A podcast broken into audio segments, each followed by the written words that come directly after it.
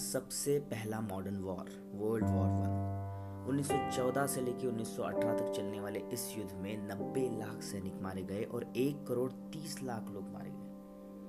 इस युद्ध के बाद क्या हुआ? इस युद्ध के बाद एक पीस ट्रीटी साइन हुई और सब शांत चलता रहा। शायद ऐसा हुआ या नहीं हुआ? ये वॉर की कहानी सुनने के बाद मुझे न्यूटन थर्ड लॉ याद आया। कि every action there is an equal and opposite reaction तो दोस्तों, इसके क्या परिणाम हुए, इसके बारे में जानना बहुत ज़रूरी है। मैं सौरभ ठाकरे आपके सामने लेके आया हूँ वर्ल्ड वॉर वन की इस कहानी की श्रृंखला, और इस एपिसोड का नाम है आफ्टरमैथ ऑफ़ वॉर युद्ध के परिणाम। दोस्तों वर्ल्ड वॉर खत्म होने के बाद सबसे बड़ी चीज़ जो हुई, वो ये थी दुनिया के चार सबसे बड़े साम्राज्यों का पतन हुआ। चार सबसे बड़े साम्राज्य कोलैप्स्ड हुए। Ottoman empire Austria Hungary empire German empire and Russian empire ये चारों सबसे बड़े साम्राज्य कोलैप्स्ड हो युद्ध के बाद पूरी दुनिया को ऐसा लगने लगा कि सभी देशों ने मिलके एक ऐसी संगठना तैयार करनी चाहिए जो शांति की बात करे और लीग ऑफ़ नेशंस की स्थापना हुई।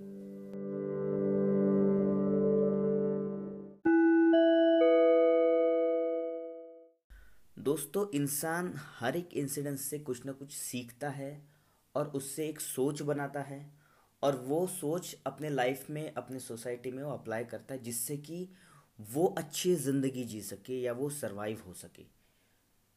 एक युद्ध ने हमें बहुत कुछ बुरी चीज़ दी है, लेकिन कुछ अच्छी चीज़ें भी दी है।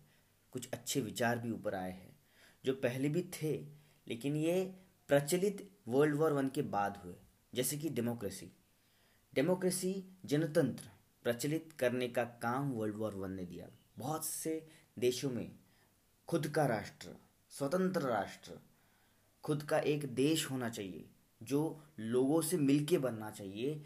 ये जो भावना है, ये वर्ल्ड वॉर वन ने हमें दी। और इसकी वजह से बहुत सारे इंडिपेंडेंट नेशंस स्थापित हुए। राजनीतिक कूटनीतियों को तवज्जो मिलने लगी। युद्ध की जीवित और वित्त हानि से सभी देश विकास के मामले में पिछड़ गए। जर्मनी, जो वर्ल्ड वॉर वन के पहले दुनिया में अर्थव्यवस्था का एक केंद्र माना जाता था, वो वर्ल्ड वॉर वन के बाद दुनिया में सबसे गरीब देशों के कतार में जाके बैठ गया। वर्ल्ड वॉर वन की वजह से दुनिया की एक पूरी युवा पीढ़ी का नाश हो गया, जिसमें पुरुष जवान सबसे ज़्यादा थे। और इसी के वजह से यूरोप में मेल फीमेल रेशो जो है, इसमें बहुत बड़ा डिफरेंस दिखने लगा। फीमेल्स की जो पॉपुलेशन है, वो मेल्स से ज़्यादा काउंट की गई उस वक्त। सभी देशों को ये डर लगने लगा कि शायद आगे भी युद्ध हो सकता है तो इसलिए हमने अभी हथियारों पे ज़्यादा रिसर्च करनी चाहिए। तो नरसंहारक हथियारों पे रिसर्च और बढ़ने लगे। इतने बड़े युद्ध की वजह से लोगों के मन से विश्वास, उम्मीद और ईमानदारी कम होने लगी। लोग नास्तिक होने लगे। भगवान, गॉड, अल्लाह से विश्वास उनका उठने लगा। कम्युनिज्म की शुरुआत हुई और उसके बाद एक बहुत बड़ा विचार पूरे दुनिया में फैलने लगा, जिसका नाम है पैसिफिज्म, जो वॉर, हिंसा, सैन्य की ताकत बढ़ाना इसको अपोज करता है। सामान्य जनता अभी अपना खुद का विचार दुनिया के सामने रखने लगी थी। ट्रिटी ऑफ़ वर्साइल की वजह से जर्मनी को युद्ध का दोषी करार किया गया। और वर्ल्ड वॉर वन जर्मनी की वजह से हुआ है, ऐसा आरोप इस ट्रिटी ऑफ़ वर्साइल में जर्मनी पे थोपा गया। जर्मनी को सभी अलाइड देशों को युद्ध खर्च देने का तय हुआ। वो खर्चे पूरे देने से पहले ही जर्मनी में इकोनॉमिक हाइपर इन्फ्लेशन आया। मतलब जर्मनी की पूरी अर्थव्यवस्था चरमरा गई दोस्तों एक्चुअल में जर्मनी में क्या हुआ उस वक्त आइए सुनते हैं 1923 was disastrous for Germany. In that year, the great German inflation reached its peak. For some time, the value of the mark had been dropping, and as the value of the notes decreased, so the amount of notes needed to buy things grew. Banks became more and more hard-pressed to meet the ever-increasing demand for paper money. For their customers, suitcases replaced wallets. To meet this crisis and pay the strikers in the Ruhr, the government simply printed more money. And as it lost its value, so it cost more and more to pay wages to buy food. Hundreds of thousands. Millions, whatever figure was printed on the notes, really meant nothing. The German mark was worthless.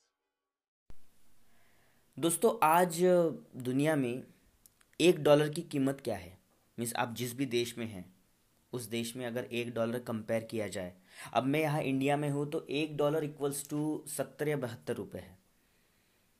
तो भी हम ये कहते हैं कि India में यह बहुत महँगाई है, सत्तर डॉलर है, बहुत सारी चीज़ें हैं। अब एक्चुअल में उस वक्त जब ये इन्फ्लेशन जर्मनी में आया, तब एक डॉलर की कीमत कितनी होगी आप सोचिए? एक आंकड़ा आपके दिमाग में आया होगा।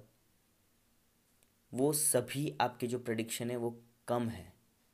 उस वक्त एक डॉलर इक्वल्स टू चार लाख करोड़ मार्क थे। दोस्तों मार्क ये जर्मन का करेंसी है। सो उस वक्त एक डॉलर इक्वल्स टू चार लाख करोड़ मार्क थे। मीन्स जो नोट है, जो करेंसी है, वो वर्थलेस थी। इतनी महँगाई बढ़ गई थी और इसका डायरेक्ट इफ़ेक्ट सोसाइटी पे आया। देखिए दोस्तों जर्मनी को दो चीज़ें बहुत बहुत ज़्यादा भारी पड़ी।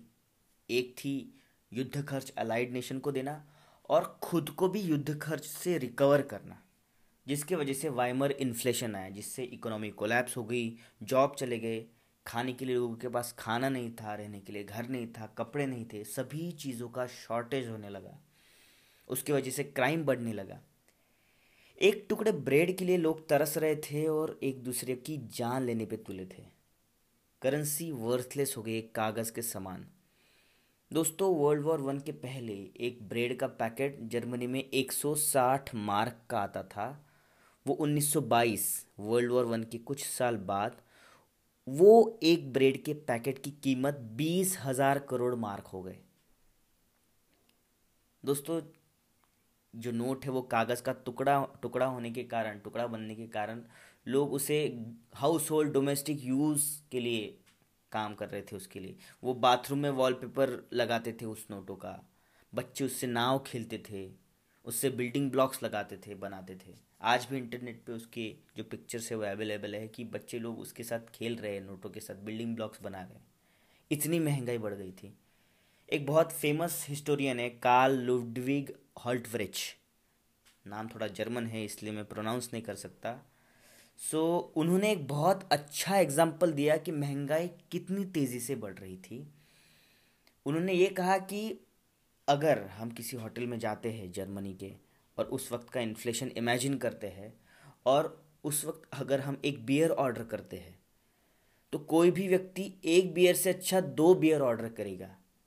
वो वेटर को कहेगा कि भैया दो बियर दीजिए, एक बियर मत दीजिए। तो वेटर पूछेगा, सर, आपने तो एक बियर अभी ख़त्म नहीं की तो आपको दूसरी बियर क्यों चाहिए? क्योंकि वो एक बियर ख़त्म होते होते ही दूसरे बियर के प्राइस डबल हो जाएँगे। ये उन्हें मालूम था। इतनी तेज़ी से दोस्तों महँगाई बढ़ रही थी। तो दोस्तों, ये थी आज की कहानी आफ्टर मैथ ऑफ़ वॉर जिसमें क्या क्या अच्छी चीज़ें हुई क्या क्या बहुत बुरी चीज़ें हुई, ये मैंने आज आपको इस पॉडकास्ट में बताया।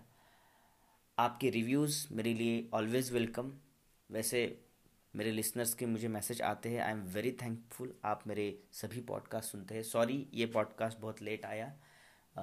ऐसे ही मैं और जल्दी जल्दी पॉडकास्ट करने की कोशिश करूँगा. तब तक के लिए खुश रहिए, मेरे साथ रहिए. और कुछ आपके सजेशन हो गए तो मेरे इंस्टाग्राम लिंक पे या वॉइस मैसेज पे या मैसेज पे आप डायरेक्ट मुझे डीएम कर सकते हैं. धन्यवाद.